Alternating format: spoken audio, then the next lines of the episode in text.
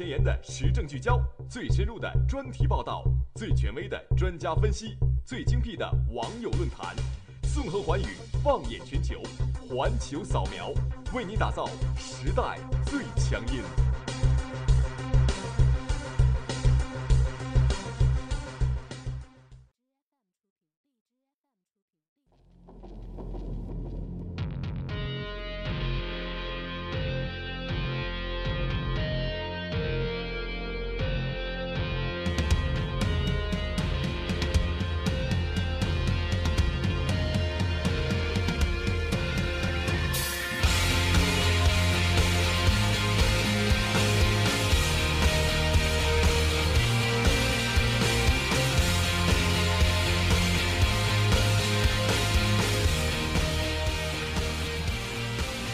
好的，各位听众，大家好，又到了我们北京时间的十七点零五分，这里是本学期第一档环球扫描，嗯，我是蓝峰，我是雨辰，非常运呃幸运，非常呃非常幸运，能够和大家在星期五的时候共同来听一听这一期的环球扫描，因为这一期环球扫描的内容相对来说和大家都。有关系，对，没错，尤其是过了一整个寒假以后呢，大家想必在寒假也是过着那种一天不看特朗普浑身难受的日子。你觉得特朗普长得帅吗？看了一个寒假之后，看了一个寒假之后就未必了。我觉得今天的环球扫描还是首先介绍一下我们三个板块、四个板块的内容。首先是我们的第一板块，一句话新闻。嗯，环球扫描，扫描环球，同样是一句话新闻，让我们一起嗨翻全世界。我们的第二板块要闻点击，今天的要闻点击讲的是前些天一直很火，直到今天也很火的乐天萨德事件。嗯，那我们的第三个板块社会万象呢，给大家带来两条非常有意思的新闻，一条是意大利老汉自学百种语言，第二条是美乌龟酱兔宝宝带回窝温暖过寒冬。第四条板块，我们的世界地理，我们要重游一回天使之城。那么一段音乐过后，进入我们的第一板块。嗯。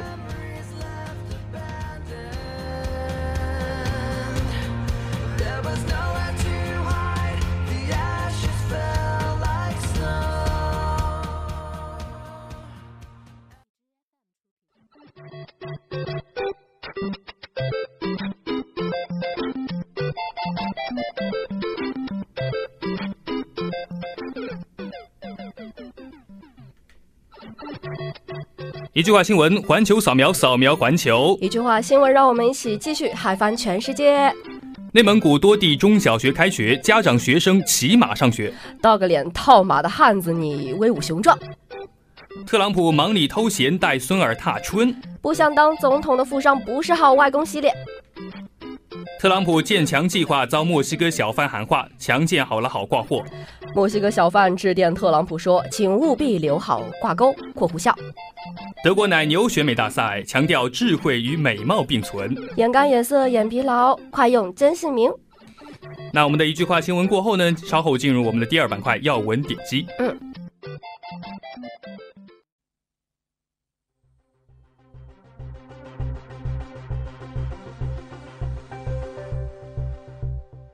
最前沿的时政聚焦，最深入的专题报道，最权威的专家分析，最精辟的网友论坛，纵横寰宇，放眼全球，环球扫描，为你打造时代最强音。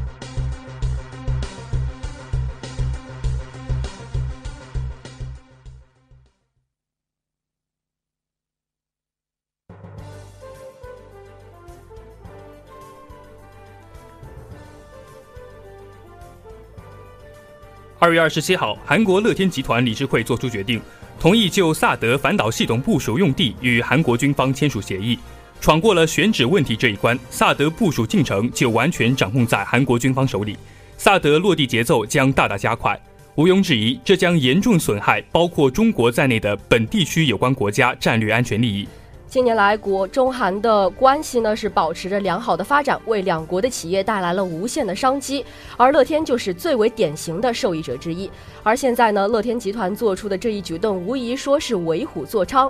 为此，中韩两国又是怎样的态度呢？在萨德问题的重重危机之下，乐天事件会不会成为引爆民众冲突的导火索呢？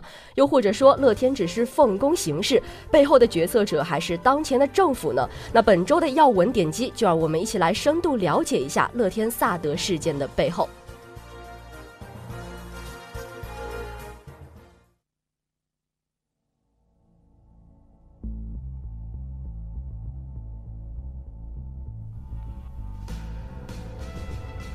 其实刚才了解了这条新闻的整个事件过后呢，我觉得关键词无非就是韩国政府。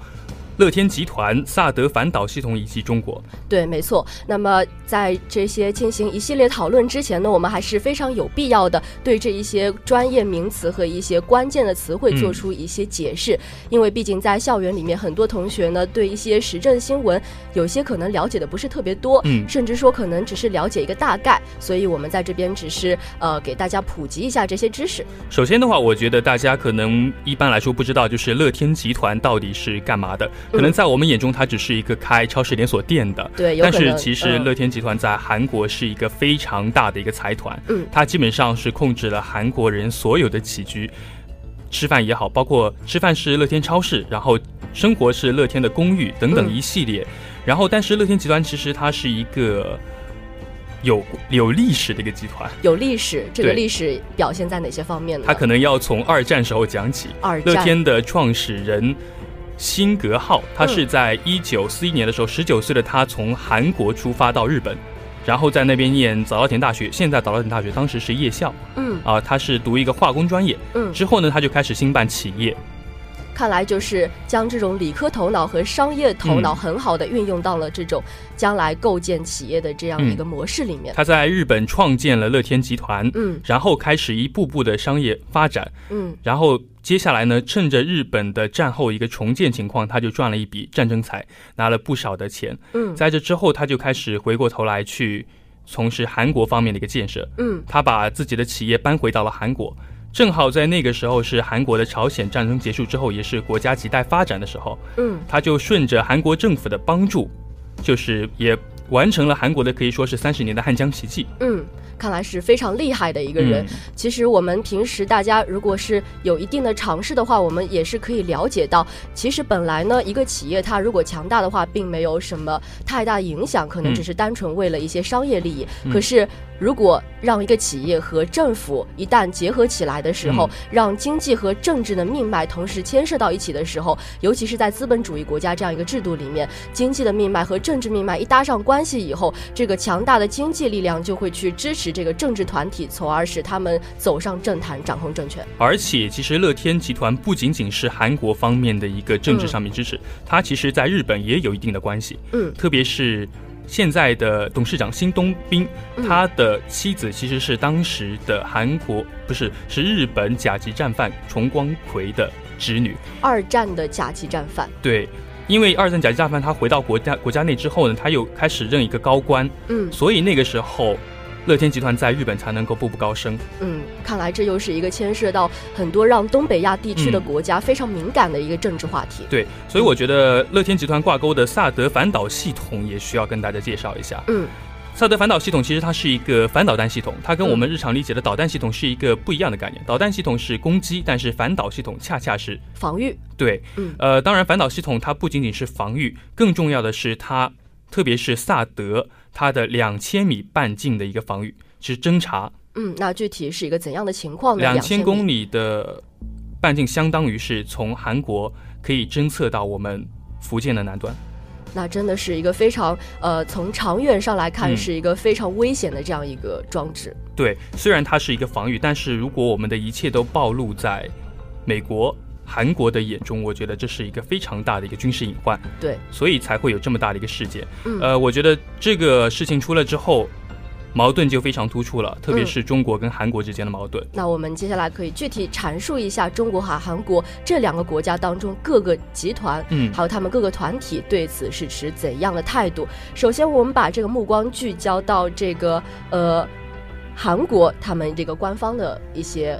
话语权上面，嗯，他们是这样说的：二月二十七号呢，其实在我国的这个外交发言人耿爽呢，在例行的记者会上也是表现表示出了这个中方他对我们那个呃萨德系统的这个意志是非常的坚定的，嗯，一定要采取必要的措施维护自身的一个安全利益。嗯，那么在韩国方面看来的话，韩国总统呃，之前的总统朴槿惠呢，面对韩国民众的一个抗议，他也是表示说应该停止有关部署萨德的一个争论。但是，其实现在以代理总统黄教安为代表的韩国领导集团，还是在一意孤行做着一个萨德的部署工作。所以说，现在萨德它整一个它的一个决定的体系是掌握在这一届新的领导班子里面，而朴槿惠其实他在这个事件上面是完全失去了话语权的，因为他确实很尴尬现在的处境。嗯，呃，当刚才刚才说了是黄教安为代表的领导人是决定想要部署萨德的，但是其实中韩民众的态度又非常的不一样。那我们来看看民间究竟。对此事持怎样的态度？我刚才说的不一样，指的是韩国民众对于萨德的态度。嗯，虽然也有一部分。韩国民众认为要反抗萨德，但是其实现在大部分的韩国民众，他们现在关心的不是萨德问题，而是朴槿惠弹劾的问题。毕竟在他们国家里面的话，现在首要解决的就是内乱，就是整一个政府领导班子上面究竟谁来去掌握这个大局的一个最大的问题。当然，中国方面，我觉得大家可能都听说了，就是对于乐天集团的一个抵抗。我们这几天乐天集团在中国的一个销售额可以说是大幅下降，嗯，造成了它一个非常大的一个。呃，阻碍可以说对。以前，嗯嗯，以前的话，像我们知道的乐天免税店是吸引了很多的国人前去采购一些韩国的化妆品啊，一些食品什么。但是现在呢，可以说是门庭冷落了。嗯，因为确实伤害了中国民众的一个感情。嗯，那从社会企业团体方面来看，为什么乐天集团一定要去？把这个火烧上来呢？我觉得这个问题就是像刚才说的，它已经牵涉到了政府方面的关系问题了，嗯所以就非常的复杂。而在我国企业方面对待这件事情的态度，呃，刚才说了是卫龙食品企业已经是加入了这个这个队伍当中了。前几天一条新闻，对，这让人想起一个词叫草根英雄。对，一个辣条集团呢，专业的跟我们分不开的辣条集团，他也已经带头去反抗乐天企业。我觉得这让我们这些吃辣条的，啊。也是想着要如何去反抗一下乐天乐天集团了。一根辣条点燃了所有人的爱国激情。嗯，当然，我觉得这个里面到底是不是应该这么做呢？我们稍后再讨论一下。嗯，好的。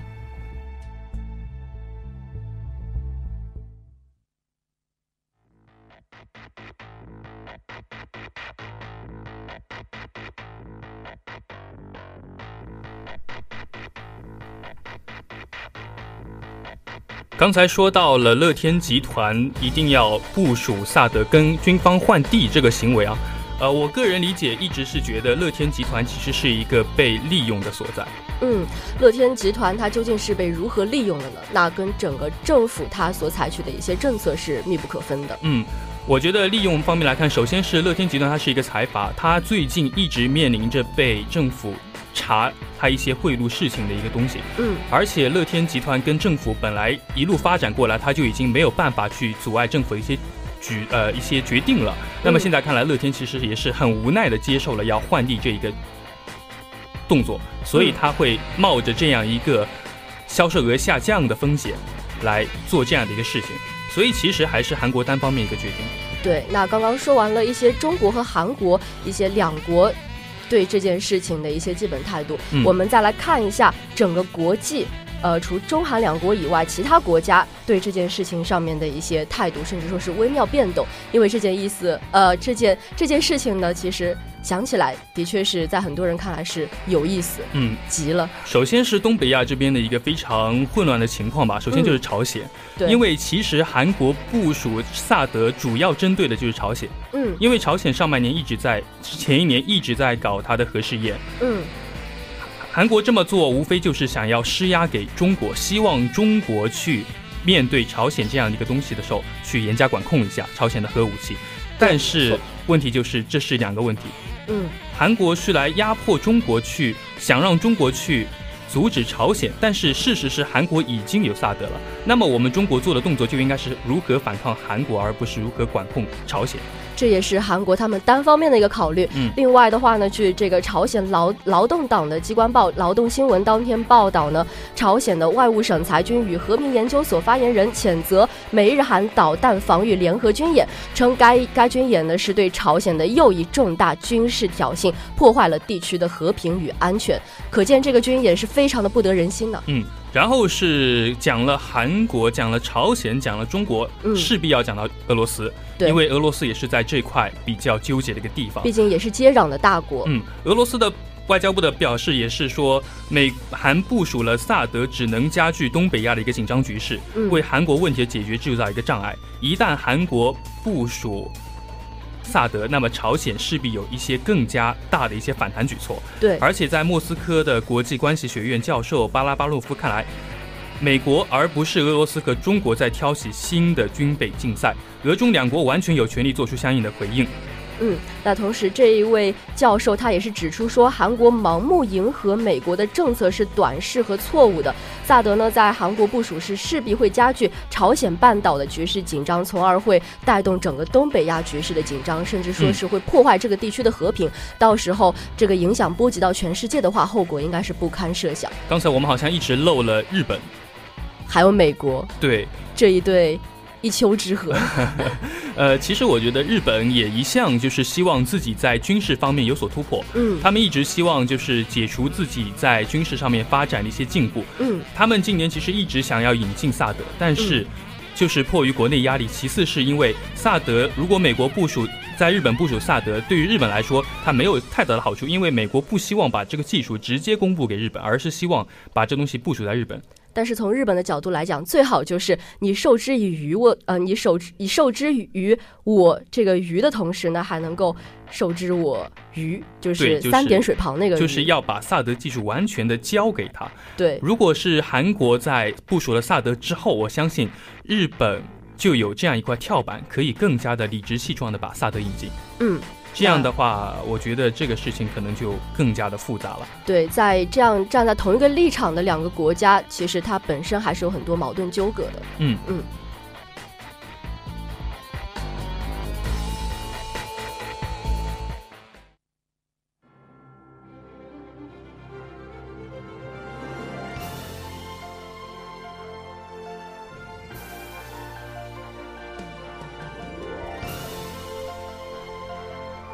其实，在刚才这么严肃的一个讨论之后，突然切上这么一首又红又正的歌曲，嗯，可能会让听众朋友们觉得有点难以接受。为什么会选择这首歌曲呢？也可能是因为这个事件最近在我们的各大社交平台上占据了头条的这个位置，夺取了很多网友的眼球吧。像在微信啊、朋友圈啊、QQ 空间啊，还有一些新浪微博，还有一些人人啊、Lofter 上面，就有很多很多的网友对此是发表了一些评论，嗯。城市在这个时候，还是不管我们如何对“爱国主义”这个词有如果有如何的一些争议和批判，我们到最后还是，毕竟我们是中国人。我不得不想到之前。呃，钓鱼岛事件的时候，嗯，我们有些过激的一个举动，所以我觉得放这首歌，一个是要讲讲爱国主义，另一个就是希望这件事情能够在我们的民众心中有一个比较好的理解，一个比较冷静客观的一个理解。对，其实就萨德事件而看，它的话，不论是在中国还是在韩国，种种迹象都表明萨德系统的部署是不得人心的。嗯，所以而且是在国家这样一个错综复杂利益面前呢。受到危害最大还是普通民众，对于韩国民众也好，对于中国民众也好，所以反过来看，我们在校大学生。在校的一些民众，嗯，如果我们不能够很好的面对这件事情，可能就会产生一些不好的后果，说不定又会像之前一样把一样把这个钓鱼岛的悲剧重演，嗯，那是一种非常不理智的爱国行为。而在这种全新世纪下面的话呢，我们就应该以各种冷静客观的这样一个思想去迎接，去更好的去面对这个爱国主义。毕竟我们现在是二十一世纪，我们是大学生嘛。再说之前说过，乐天集团到底是不是被利用这？个啊，我们可能还是可以去乐天买点东西。当然，呃，想在乐天买辣条已经做不到了。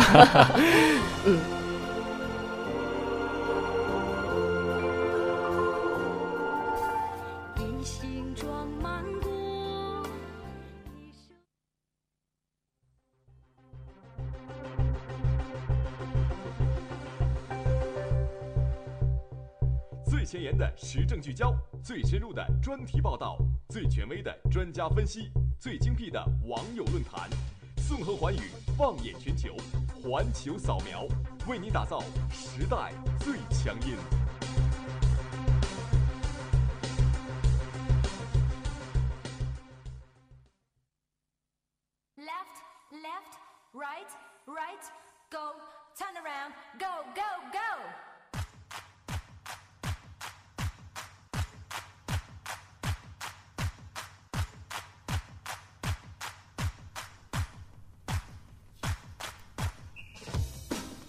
好了，在讲了第二板块要闻点击之后，我们进入第三板块社会万象，因为。这实在是一期太有意思的社会万象了。对，尤其是到了第三个板块，大家可以不必要再去担心像第二个板块一样这么紧张的一个非常正色严肃的一个氛围了。我觉得这首歌让我忍不住想起了童年跳舞的时光啊！兔子舞吗？对，因为其实这一期社会万象有一条消息就跟兔子紧密相接呀。嗯，这条消息同样是非常非常的暖心的。那具体是哪一条消息呢？这条消息跟我们的动物有关系。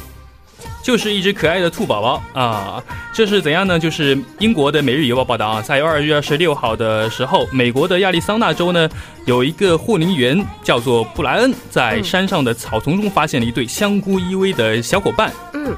一只十一岁大的乌龟和一只仅两周大的兔子宝宝，原来呢是热心的这个乌龟啊，不忍心看到可怜的兔子宝宝在寒冷的夜里瑟瑟发抖，便主动将它带进了自己温暖的窝里面。等会儿，这故事似曾相识啊，这不是龟兔赛跑吗？对呀，可是你不觉得这个听起来很像龟兔赛跑那个故事的后续吗？呃，兔子的儿子被乌龟救走了。难道这是上辈子的孽缘发展到了这一辈子轮回了以后，就出现了一个新的故事？兔子宝宝应该不会爱上乌龟吧？哦，那这个脑洞可能就由听众们自己去想象了。其实当时兔子宝宝的脖子上还缠着一些杂草啊，于是布莱恩呢就上去帮兔子宝宝清理了一下杂草，然后呢万八就是这只乌龟的名字，立刻对布莱恩的行为做出了一个回应，不断的发出咕哝和哼哼声，要求他温柔的照顾自己的新朋友。原来乌龟是会。对，这非常的，这非常的 amazing。嗯。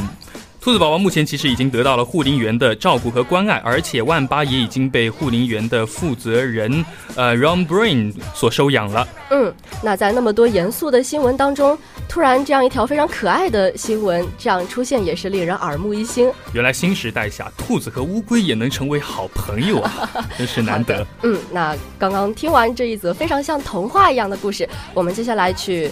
听一则鸡汤，虽然这是一则鸡汤，但是我觉得不管它是不是鸡汤，还是要把这则故事分享给大家，因为它毕竟是非常励志的。这个故事的主人公呢，是一位意大利的老汉。据美国奇闻新闻网站 Ordinary Central 二十七号的报道，这位老汉呢，他是会一百种语言。这位老汉已经是八十六岁了，名字叫做卡尔多贝尔塔尼。其实呢，他这一百多种语言是稀有语言，呃，完全都是自学的。他。会一百多种语言，哎呀，好难过，我连六级都没过。这个八十六岁的老汉已经会一百多种语言了，怎么办？一种致命的伤害。呃，当然，我觉得他也没有那么简单吧，因为他的父亲其实是一个共产党员，家里有不少的俄语书啊，包括像大文豪列夫·托尔斯泰的作品。他呢，先是阅读了托尔斯泰的意大利语版的著作，然后是借助俄语语法书阅读对应的俄语版，然后走上了自学啊、翻译语言之路。众所周知，这个俄语是非常之难的，能自学那真的是非常的厉害。因为他可是七十年啊，他可是花了七十年啊，用掉了一千多本的笔记本和记录单词、读音、词汇、释义等等的东西。嗯，学生们来看看学霸是怎么做的吧。当然了，我觉得值得庆幸的就是他除了俄语之外啊，他会乌克兰语、爱斯基摩语。雅库特语，然后蒙古语，但是呢，他不会英语跟德语。我仿佛从你的这个叙呃叙述里面听到了一两丝幸灾乐祸的味道。原来他也没有过四级跟六级嘛，那我也不用担心，对不对？可是这个意大利老汉毕竟是赵元任二点零版呀。嗯，所以我觉得啊，无论怎么样啊，都还是需要像这位老人一样，学到老，活到老，学到老。对，It's not too late to study。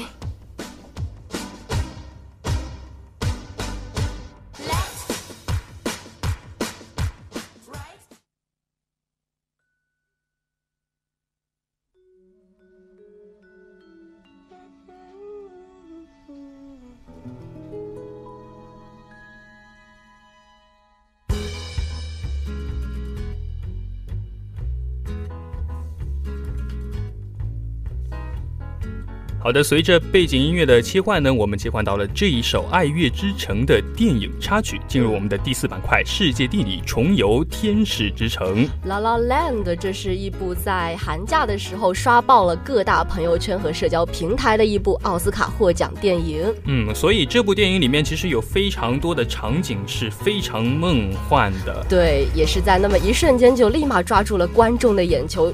就急不可耐的想去洛杉矶飞过去看一看。今天呢，蓝峰跟雨辰就带大家一起去领略一下这部电影当中的遗落的一些美和爱情。嗯，就像这一首非常浪漫的 BGM 一样。那首先给大家带来了第一个 place，就是中央市场美食城，它是在洛杉矶的市中心。这里呢是男女主人公约会的场所之一。中央美食城又是一个非常开放式的市场，里面有来自于全球各地的美食，同时呢，这里还是是咖啡吧、酒吧、咖啡咖啡厅啊、甜品店等等的一些呃聚集地，是洛杉矶目前最时尚的饮食据点。要说呢，这里最有名的这个店铺。蛋控们可不要放过了，这个名字叫做 Egg Slot。所以说，如果你去了的话，不用说，呃，看到哪家店门口如果排队人最多的，那就一定是 Egg Slot 了。然后第二个地方是华纳兄弟工作室，那这个地方大家肯定不陌生了啊。嗯，片中的女主米娅工作的咖啡店就是位于华纳兄弟片场，不过现实中这家咖啡店是搭景出来的。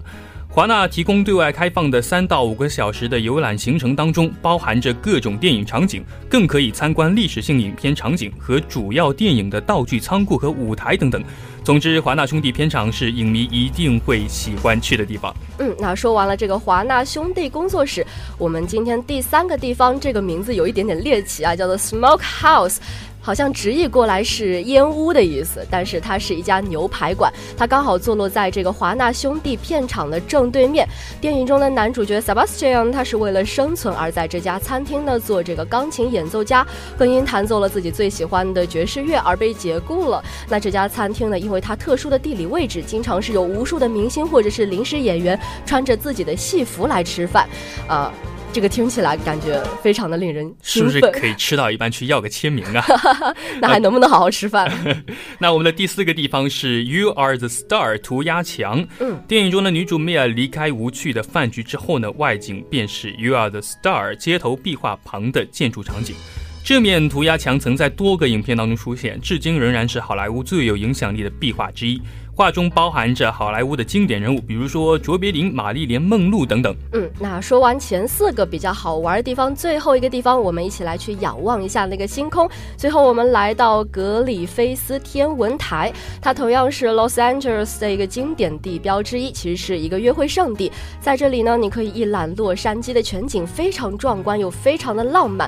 其实呢，这个格里菲斯天文台的出现，应该是整个电影作为歌舞片的一个高潮。呃，Sebastian。与 Mia 在山顶俯瞰了整个城市，有俏皮的对唱，也有默契的舞蹈，成为了《爱乐之城》最经典的场景，也是海报的来源。其实呢，这个经典的镜头的拍摄地叫做 Cathy's Corner，离这个天文台和好莱坞是非常的近的。现实当中，它只是这么一小段的土路。电影的拍摄的过程中呢，剧组有布置路灯和长椅，令场地呢有一点点的舞台感给大家呈现出来。嗯，听了这几个地点。之后迫不及待的想去看一下啊！真的买机票吧，走啊！算了，我还是花点钱去电影院看看吧。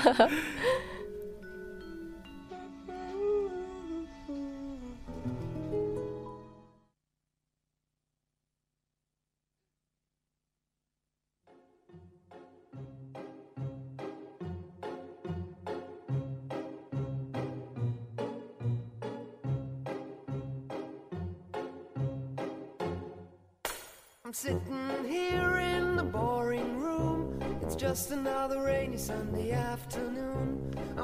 好的，时间已经是到了我们的十七点三十三分了。我们的环球扫描也已经把所有的内容都已经讲过一遍了。对，那在最后的 Lemon Tree 当中呢？我们就回顾一下这一期节目的主要内容。对，首先是一句话新闻，同样是非常俏皮的马里奥音乐中给大家带来的最新的时尚快餐。然后我们的要闻点击讲了萨德以及乐天呐之类的错综复杂的关系，还有韩国政府和中国政府之间的态度以及矛盾。对，没错。那么最后我们还是借着一首非常又红又正的歌，小小的宣传了一下这个爱国主义。第三条社会社会万象当中，我们讲了两条。比较有趣的新闻，嗯分别是一个意大利老汉自学白种语言，然后是一只乌龟将兔宝宝带回窝中温暖过冬。嗯，那最后的第四板块世界地理，我们在一个非常 romantic 的一个音乐里面，对带大家去领略了一下《爱乐之城》当中那些非常经典的场景。那我们今天的环球扫描其实到这里就已经结束了。那稍后的五分钟呢，是观众们最喜欢的 Happy 点唱机的时间了。听众朋友们可以拿起手机去我们的 QQ 群里喊点歌了。嗯，那大家也会呃可以小小的期待一下接下来的两位非常可爱的主播，呃，具体是谁呢，我就不透露了。那我跟雨辰暂时就要放下话筒了。今天的环球扫描到这里就结束了。我是蓝峰，我是雨辰，我们下期再见，拜拜拜 Isolation is